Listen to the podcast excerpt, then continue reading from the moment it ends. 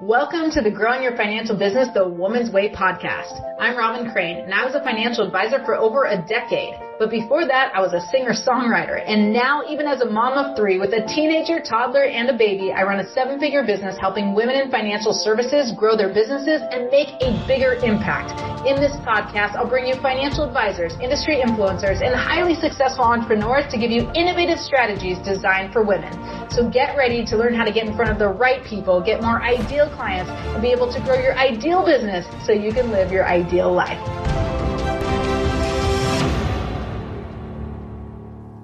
Welcome to the Growing Your Financial Business, the Woman's Way podcast. I'm Robin Crane. I was checking to make sure my light was on. Okay, good. We're here with Victoria Bogner. And I was just like still laughing because I was like, don't tell me too much. Like, I don't like to know too much because I like it to be real. But Victoria is the CEO of Affinity Financial Advisors, also the money manager, which is really cool because I feel like when I was a financial advisor, I didn't know how to manage money at all. So the fact that you can manage a company and clients and actual money to help people grow is really great. In 2018, 40 honoree, did I say that right? Honoree. Uh-huh. So I don't know if you know anything about Passover, but like I'm Jewish, and in Passover, you have to like pass around and read like parts of, you don't like pass around, but you have to read part of the story. And it makes me so nervous. So I typically don't like to read, and here I am again. So tell us about you so I don't have to read about your amazingness. And I know you have a multi-million-dollar company and you've been featured all over the place. Tell us a little about your background, how you got here. And then we want to dive into actual retention and getting more referrals.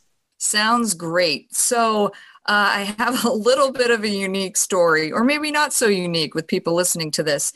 I grew up in a small town in Kansas. It was just me and my mom, you know, grew up in a trailer park. So I certainly didn't have a lot of, you know, like people showing me exactly what to do to become successful, you know, but my mom was amazing putting food on the table. But I was the first person in my family to go to college, and I majored in mathematics, computer science, got a minor in Japanese because my dream was to work for the NSA, actually, as a cryptologist.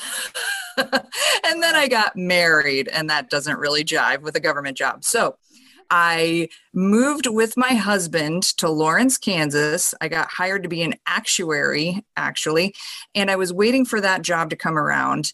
And this story is going somewhere if it seems random. We're building a house in Gardner. I'm on the edge of my seat, Victoria. It's so far.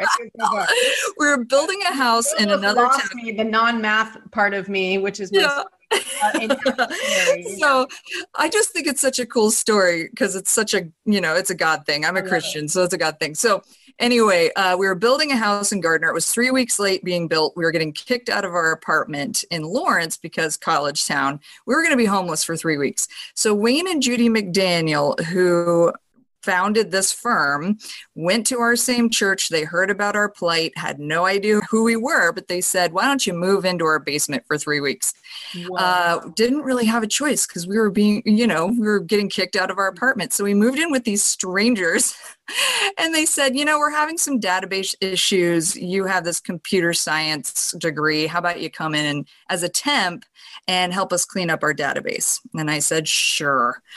So I came in and temped with them, and they said, you know, you should really stay. Say no to that actuary job and just stay and work for us. And I said, okay. Wow. So I started as a temp at this company, and then worked my way up. Now I'm the CEO. So you know, when was that? Give me the time frame here. That was back in 2005, fall of 2005. Okay, 2005. So wow, yeah, 15 years. And then you worked your way up. How big was the company back then? Because I would say worked your way up the corporate ladder, but it doesn't sound like it was. Yeah, it's not, it wasn't like a 500-person company. Right. So they had at that time 3 or 4 advisors and 5 or 6 staff. And Wayne McDaniel, who was the current CEO and money manager, he was starting to phase out over the following 5 to 10 years. So I stepped into his shoes basically over that time frame. Okay. So you became CEO of McDaniel Knutson. Where did the Knutson come in? So Pete Knutson is another owner of the firm. He's the president of the company, and I'm the CEO. Yeah. Got it. And then you also have another arm, which is Affinity Financial Advisors, yes. and bring on other advisors. So Affinity is the brand we use to actually bring advisors onto our RIA platform, which is really cool because we have in-house compliance, we have all the money management, we have all the stuff you need. So the advisor literally just has to advise. We do everything else. I love that. I love that because I'm constantly talking to people at firms. I'm not going to talk about negatively about any firms, but some firms that where their compliance is extremely strict, where they've never like been able to really use social media was like, welcome to the times, man. And then they also have to start from scratch and still like how they're giving away half the pie anyway. Ridiculous. So like, why? Yeah. Why? Because I doubt, you know, at an RIA firm, like they're having to give away half the pie. So, well, let's talk about, there's so many things, and we already anticipate probably doing another podcast episode because there's so many things I could ask you, but let's focus on the retention and getting referral side, because you're great at that. You have systems for it. And I think like the fact that you have systems for actually growing the business is amazing because so many people rely on referrals, but they don't have systems to actually create referrals. So tell me about that. Yeah. So first of all, when it comes to actually getting referrals from clients, you have to differentiate yourself, and it has to be more than just look at your performance statement or look at this generic financial plan that we put together for you, right? Because that's the bare bones of right. what you would expect a financial advisor to do. So what I try to teach my advisors when they're coming on board is to say, okay, yes, that's all very important, and that's an integral part of your job. But another integral part of your job, besides just forming relationships with these clients, that's also key, is to teach them about themselves. You have to teach your clients about the psychology behind why they're feeling what they're feeling, why they're making the decisions they're making, so that then you can point them toward a truer North Star. You can help them pick whatever mountain it is they want to climb, and then you are literally their financial Sherpa. You are helping them get to the top of that mountain.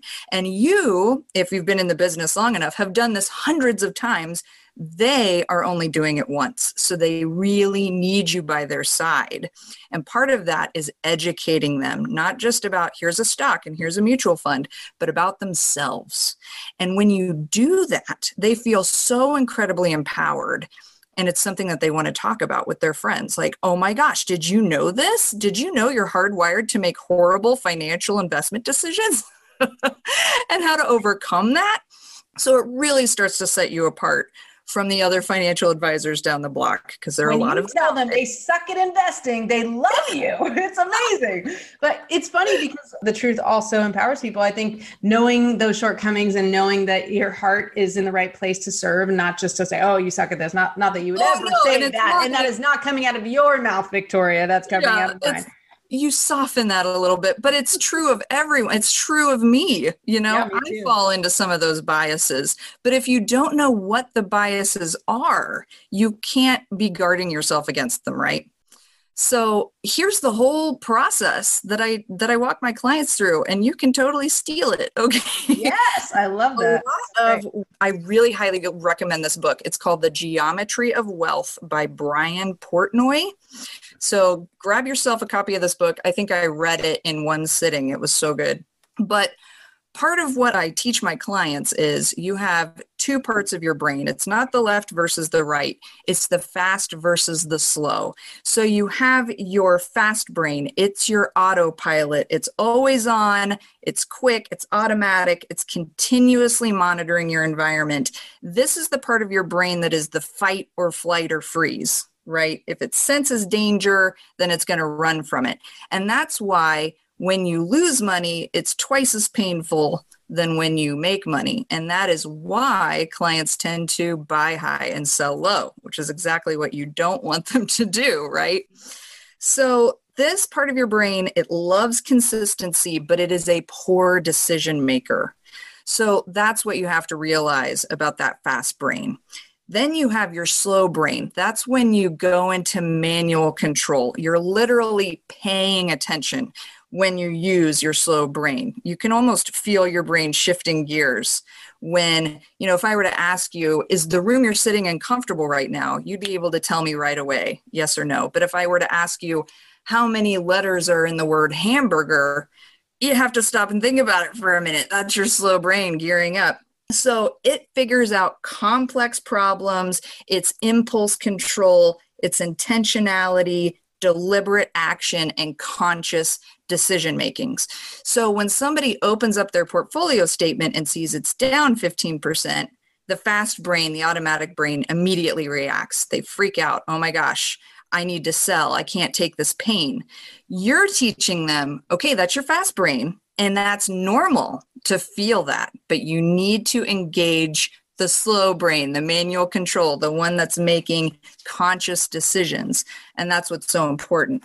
So then we also teach them about very popular biases, right? Like, for example, that the information that they already know is more important to them than the information that you would give them. They bias toward information that they've found themselves, or that what they currently hold, they feel more confident about than stocks or mutual funds that they don't currently hold. You get this kind of bias with people who own way too much company stock, and you're trying to tell them 80% of your portfolio can't be in your company stock. We need to divest some of this.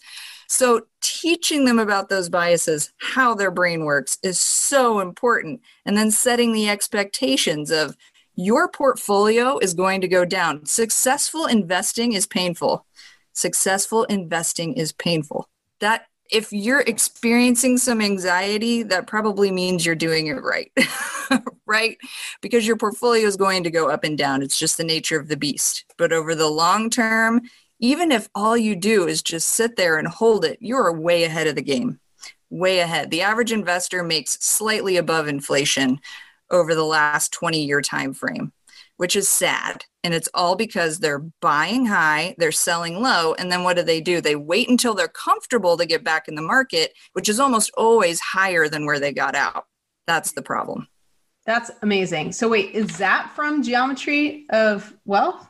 It's partly from Geometry of Wealth, and then there's another book, Thinking Fast and Slow, and I'll get you the name of who wrote that. It's escaping me, but yeah, it's just a culmination of the behavioral. So when you go through, so your process is educate. First, we got to educate. We tell them about those three things. There's two parts of the brain. I've took notes, fast and slow. There's the popular biases, and then setting the expectation. Did I get that right? Yes. Okay. Then what's next? Then we walk through, okay, you need to figure out what is important to you. So I literally ask them, what is your definition of wealth? And they have to kind of sit there and think about it for a moment. Being rich, having a lot of money, being rich and being wealthy are two entirely different things. Rich people are the ones that are always trying to keep up with the Joneses and get more accumulation just for the sake of having more money. Wealth, at its basis definition, is funded contentment. So what is that sense of contentment for you? And this is another education point for clients. There are three parts to your sense of well-being: your natural disposition, your circumstances, and then basically your force of will. And I ask them, what do you think is the percentage that drives your sense of contentment for just your natural sense of well-being? You know, are you a naturally happy-go-lucky person, or are you a naturally like a realist that's really pessimistic about life? Where do you fall? It turns out that 50% of your sense of well-being is just your natural disposition. It turns out that your circumstances, 10%. So if you're always thinking to yourself, I'll be happy when, no, you won't. That's 10% of your sense of well-being. That leaves 40% that is like your force of will, which is kind of comforting in that if you're getting down on yourself for being the way you are, please don't. That's just your natural, you know, sense of well-being. But 40% of you can control your sense of contentment. Okay, it's not 100%, but it's a good chunk. And 10% is your circumstances. There were people in Auschwitz that found joy. Okay, so your circumstances can't drive your sense of contentment. Let me ask you something about that. So natural disposition, I mean, that we're saying you're born with that, right? I mean, exactly. The glass is half empty or half full. Mm-hmm. So it's interesting because I feel like I like this. Because my force of will, I feel like for me, it's more than 40%. I don't know. I mean, you're using stats like they're like, this is one and done. But I'm like, there's Robin pre-personal development, right? And there's Robin post-personal development. Like, and I think my natural disposition is pretty happy, like typically. But I also, like, my upbringing was very much like, what's not working? You know, what's wrong here, you know? And so I think because of that, like, so I don't know if that's my natural disposition, but like, that would be more of my upbringing, right? So I don't know if that's my circumstance either. So how does that all fall together? Because I'm like, my parents definitely see my mom's a very nervous Nelly. She's very worried all the time, you know, and I kind of used to be like that. And then I went through personal development and personal growth. And like, I did a lot to work on myself and improve myself. And now like, I'm all about the law of attraction. I believe that we control and create everything, maybe not control, but create everything. And so I feel, and I have like the best life ever, like, because like, that's my force of will. So I'm like 90%, like circumstances like hell, but I'm like, I mean, my natural disposition, I think, is pretty decent, but like, I also feel like before I did personal growth, I was very negative. I don't know if that's natural or not, or that was maybe that was circumstantial because I was struggling as a financial advisor. What do you got to say about all that? Like, should I lay down on the couch back here? Well, I'm sure it varies from person to person. That was a scientific study that was done. It was really interesting because they, you know, you have twins, identical twins that were separated at birth, and yet they had the same type of natural disposition regardless of their circumstances, which was interesting. But certainly, I mean, I would love... Back up on the twin thing, because I'm really interested in this too. And I know I'm veering because we got to get back to retention and get interesting. So I know twins. And one is like taller than the other. And one, like, I don't know. And one is... Are they identical twins? They're identical twins. One's gay, one's straight. So how does that happen? Like, I mean, like, I don't really, and you're a Christian. I don't know if you're cool with that, but I'm just saying, like, how does that stuff happen? So, and then is that a natural disposition? Okay. We're getting way too... Wow. This is very interesting. Yeah. Cause it's like, okay, well, how much of that came about from circumstances? But they were not separated at birth. They were not separated. Right. They were in the same family. So that's really interesting. So okay, get back to me on that one. We'll leave that one as a cliffhanger. Well, I would love, I mean, this is getting in the weeds, but I would love to hear your personal story because it sounds fascinating. And, you know, I grew up with, you know, a family on both sides that have struggle with anxiety and depression. And so it was very much for me, I mean, my faith is huge, right? So I just put it all at the feet of Jesus, pretty much. Is like, he's the one that saved me, because otherwise I wouldn't be able to be where I am. I would be a statistic. It's so funny that I happened to tell you at the beginning that I'm Jewish, and like, now we're getting into this. So it's so crazy, but yeah, go on. So yeah, that it sounds like for you were able to really pull yourself up by your bootstraps and say, I'm not going to stay where I am. Maybe I'm over exaggerating because like I had a very simple childhood. Like when I met my husband, he was in the process of declaring a $2.2 million bankruptcy. Like everything out of his mouth was like some, you know, adversity story. And I'm like, really? That happened to you? Like, so he was broke, like he had struggled. He was home. He called himself home free, but he was homeless. And I mean, really very, very attractive, right? You're like, oh yeah, you're a true winner. I'm someone I've always been looking for.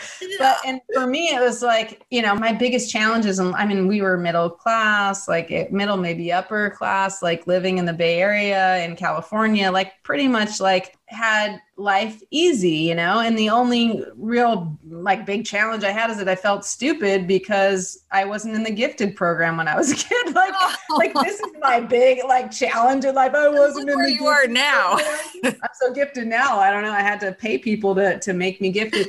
But I mean, so it's not like I had a struggling upbringing. I'm just wondering. And I mean, I was a happy kid, so I don't think my disposition was like anything bad, but I just remember, so maybe it was more the circumstance, but when I first started as a financial advisor, I remember just my viewpoint on life was very much things were happening to me, not for me, which is very different how I think now. I think everything's happening for me. And I feel like that it's just, it was a struggle. And I was constantly looking at what wasn't working and constantly negative. So I think that's really interesting, but let's get back to the topic because people want to hear how to actually retain clients and get more referrals versus me talking about my challenges and laying down on the couch and having you stroke my head. I think nice, people would love to, I, for one, would love to hear about that. But yeah, when it comes down to then talking with clients about, okay, what is your sense of purpose and what is your definition of wealth? Because that's what it really boils down to as far as figuring out how they're going to find what makes them the most content and joyful and purposeful in life. And especially walking through this with people who are going to retire in the next 5 years, because there are 4 categories. And again, I'm pulling from these scientific studies, but feel free to disagree. 4 as I have, apparently. Well, personal circumstances meaningful, right? I'm not a very scientific person. Science and math, and I'm like, I like read quantum physics in my spare time. So I'm very nerdy under all this. Awesome. Very nerdy. Okay. Tell me the next thing. This is so there are 4 parts. Let me just give this frame for them so they know why this is so important when it comes to retention. When you start off a relationship with a client in this way, where you provide tremendous value upfront to a point where they understand themselves, which is what you said to begin with, and there's a very systematic way of doing this, because this is very, very different of what I would teach. And you know, we can get into that, but it's very different. But you're giving them a lot of education. You're giving them like an understanding of who they are and who people are and how people work to get them to a stage where it's already valuable, even if there's not much else to it. Like, and I'm sure there's a lot more to it, but like you're starting with value. So we already know that the more value you provide, the more likely it is that you're going to retain your clients and of course be more likely to get referrals. So that's obvious, but I want to tie it in so they know what the heck we're talking about. Okay. Give me the next one and then we'll. Exactly. So, and I know that we're several rabbit trails, but the next thing that's so important is there are 4 parts of your life that you need to figure out in order to find your sense of contentment. And that is control. So how much do you want to direct your life? Competence, that's having mastery over something. And those 2 parts are your inner life. Then there are the 2 parts of your outer life, connection, your sense of belonging, and then context, which is wrapping all that around so that you have a sense of purpose. So walking clients, especially people who are about to retire or people who have just lost their job, because we put so much of our identity in that, helping them figure out how they want to control their lives, where they want to find competence, how they want to find connection, and how to put that in context. And there's a whole, I could talk for another hour on just that piece and how to bring clients to a sense of feeling like, yes, I am engaged in my life. I am purposeful in the decisions that I'm making. And those things then drive the actual goals. So for example, if they're like, the sense of belonging involves, I want to belong to this golf club, or this networking group or whatever the case might be. Now we're starting to connect money with purpose, because money is what it takes, whether we like it or not. Money is what drives all of these things in our lives. And we want to have control over it, not it having control over us. And we want it to work for us because we've spent so much time working for it, right? So once they figure out those 4 areas, we can figure out the goals, knowing that the goals are going to change. They themselves as people are going to change over time. But if we can at least find that truer North Star, like I said, then we can start to work towards something purposeful in their actual investment plan and their profile. Because if you don't have a plan, an investment plan, it's not investing, it's speculating. So you want to have a very solid investment plan. I call it an investment policy statement for each client, the IPS. So then when they start to get nervous or things aren't always going up, we can refer back to behavioral finance, the IPS, their goals. We have all of these touchstones that we spent so much time going through, valuable, meaningful time. And I'm telling you, once you've gone through all of that with client, and then you're meeting with them on a regular basis to update those things, to remind them of those things. And by the way, we all know this as advisors, we're so much more than advisors. We're counselors, we're therapists, we're punching bags, we're all of these things wrapped into one. We're the one that delivers the soup when they're sick, right? So when you form that kind of relationship with the client, they will not leave you. It is just the most amazing retention strategy, because no other advisor, I'm telling you, is going to go through this with them like you do. So at that point, then when their friends start to talk about their, portfolios or their advisor, you are just the first thing on their mind because they have gone through this incredible process of not only figuring out their investments, but figuring out themselves. And that is so incredibly valuable. And they're not going to get that from anywhere else unless they themselves have a therapist. But generally it's us, right? So exactly. We fill those shoes, and that's how then you get retention, referrals. But I will say the other thing that has been huge with this is finding prestige for yourself. So how you find prestige, something that's really helped me is joining this totally free. So this is my number one tip of the podcast. Go to Help a Reporter Out. So just do a Google search.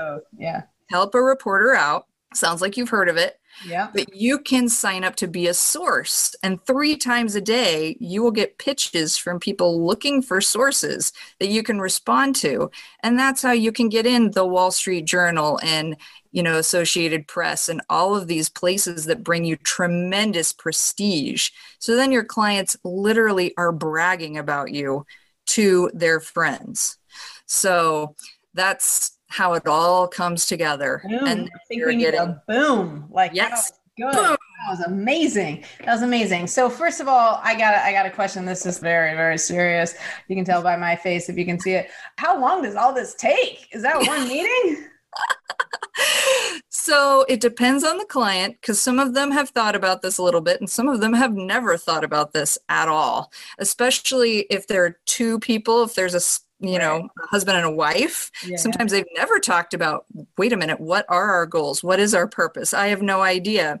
So part of it is you're meeting with them and you're coaching them. Usually in the first meeting, I'm just going through, hey, if you decide that you want to work with me, this is what it's going to look like. And then within that hour, we're talking about, tell me your biggest challenges, your biggest fears. The more you're willing to share with me, the better I can help you. So that's really a gauge of how much that's are we going to trust each other. All that other stuff? That's before you teach other That's stuff? Before. Oh, well, that sounds like the stuff I teach. Okay. There you go. Okay. So then at that point, if they're like, yeah, that sounds great, then I send them home with a booklet and I say, here's a bottle of wine. You and your husband are going to have an in-house date. Hire me. Yeah. In-house date night. You're going to light some candles and you guys are going to go through this together. And I've had so many couples say that was actually really fun because we've never intentionally sat down and talked about this stuff. Wait, pause a second. This getting them drunk strategy is very good. I haven't heard.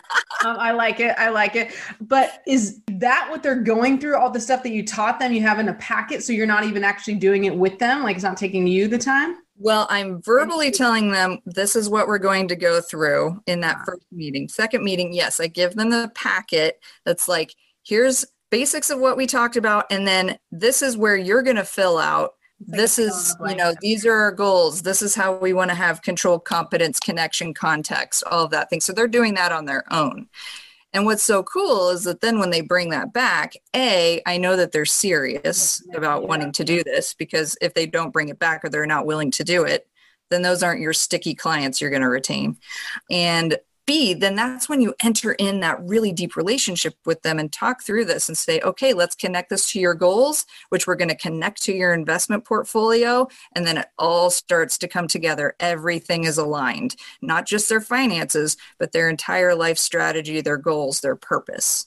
I love it. This is awesome. Okay, this is great. I have another question because you're a math and actuarial. Actuarial person. What are your conversion rates and what are your referral rates? Do you know those numbers since you're a numbers person? Yeah, pretty much. This is going to sound obnoxious, but 100%. If a client refers one of their friends, the closing rate, what did you say? The close rate conversion is very high because their friends have talked me up a lot. Of course. And I've even had prospects call and say, I don't really think you need me. I think that you need more of, I think that you can do this on your own, here are my top 10 list of top 10 things you just need to knock out and you'll be fine. And those people still are like, no, where do we sign? We want to work with you. Those people are sold. I always tell my advisors, they think they're good at sales, and it sounds like you're great at it, but they think they're good at it because they close 80 to 90% of referrals. But I'm like, yeah, it's because you're great at what you do and they're already sold when they come to you. So exactly. That's kind of you're already sold. So then as far as referrals, so what's really great about that is I do video market commentaries. Whenever I'm featured in Forbes or something, then I send that through social media, send it to my clients. And then they, without even my prompting, they forward that to their friends because they find that either A, valuable information, or they just want to brag about me. So I have clients that email me back and they're like, can I share this? Can I post this somewhere? Well, let me think about that. Yes. Yeah, I think so. I guess. You know, so that's where the referrals really kick in because they're sharing that content. It's a lot easier for them to share content than for them to sit around the Thanksgiving table and saying, hey, let me tell you about Victoria Bogner. Right. You know, it's a lot easier to share, hey, my advisor just, you know, shared these top 5 tips to, you know, not mess up your investment portfolio. Which is a whole, I mean, whole other podcast on that, like around personal branding and actually giving good content and valuable stuff and not just using like pre-approved materials. I used to do a webinar 5 years ago, and my number one thing you must know is stop using pre-approved materials. Like that's like not your marketing. And they're, oh, but we can't, you can, it's just a pain in the butt. But you can actually get your stuff approved, but that's a whole other story. So this was amazing. I want to give you something that you might like, okay? And everybody else listening will like as well, but I'll give you a little bit of context, and then we'll give everybody who listens, they can do, I'll give them a little freebie, and you can as well, because I know you got a really cool freebie. So stick around for a few more minutes. We're going a little long because this is so good. But one of the things I talk about is there's this, have you ever heard of this pyramid? It's Chet Holmes. He talks about how 3% are buyers and 7% are open to it. 30% aren't thinking about it. 30% don't think they're interested. And 30% know they're not interested. Have you ever heard about that? Okay. Well, I think typically like the industry is targeting the 3% who are buyers. So even if, you know, I think it's, you know, obviously you're getting to at least the 7%, because if you have your clients thinking very highly of you, actually you might be getting to even more because they're like, oh, she was on Forbes. Check this out. Here's some 5 tips, and they're sending it. So maybe their friends who weren't even interested or didn't think they were interested might respond to that. So that's one way to actually get to people outside of just that 3% of the pyramid. I like to geek out on like the 67%. Because I think that's typically missed in the industry. So one of the things I've talked about in the past is how when people are looking for referrals, like they'll ask, like, so someone will come to your client and say, hey, do you know a financial advisor? They're like, of course, Victoria, she's the bomb. She's the best. Like, go to her. What about all those people who aren't necessarily looking in the other, you know, 7% and the other 30%? So I like to just use one little word. There's a whole strategy behind it, is instead of asking your clients for referrals, ask for introductions. And I have a little template on that. It's called the appointment generator. And I'll give that to you guys. You can go to femalefinancialadvisors.com/tag, the appointment generator, TAG, as in the appointment generator. But it's a way, it's actually a script to walk through. And you would love this, Victoria, because you would talk to your clients, you basically compliment them, you tell them how much you love them. And then you ask like, what's been most valuable for you? And they start telling you about those things. And then you have all this mission-based language about you helping people and the specific person you want to help, which gets into some target marketing. But then ultimately ask them, would you be willing to introduce me, not refer, even via email? Because obviously I don't want to cold call them. That would be ridiculous. But would you introduce me via email? And it goes on and on like that. And then you get so many more people to introduce you, because it's not like this like heavy thing. Like most people only refer people they know are interested. And so especially if you don't have all this prestige like Victoria does, and you don't have, you know, Wall Street Journal yet until you go and help a reporter out, you can use this introduction template. So again, you can go to femalefinancialadvisors.com/tag. And then Victoria, you can find, what's the best way to find you, and tell them your cool free giveaway? Because this is like even cooler maybe than mine, because you're willing to give your time. I'm super excited to see yours. That sounds awesome. If you go to affinityfinancialadvisors.com, or you can just shoot me an email at victoria@affinityfinancialadvisors.com. What I'd love to do, I'm a CFA. I've been managing money for 15 years. I manage all of the assets of our advisors under our platform. So if you'd like to know, hey, what is the best method you've found to manage money? What are your tips and tricks? to finding the right allocations, the right balances for clients, getting the most reward for the amount of risk that you're taking, and then how to talk to clients about their portfolio allocations. I'm giving away a free 1-hour consultation with me. I'll tell you everything that I know and help you to avoid some mountains that I walked around so you don't have to walk around them too. So I'm already signing up for that. By the way, can I do this even though I'm no longer an advisor? Will you still give me one of the, because I'm curious. Do another podcast on it. Yeah. I mean, you might want to dissect like my whole, financial situation and then tell me some cool tips, but I like that stuff a lot. And I like the game of growing money. So that's fun. Well, thank you so much. This was fun. It was extremely valuable and hopefully a little entertaining even. Yeah. Thank you so much for joining me, Victoria, and then all of you for joining us. And we will see you next time on the Growing Your Financial Business, the Woman's Way podcast. This podcast is a part of the C-Suite Radio Network.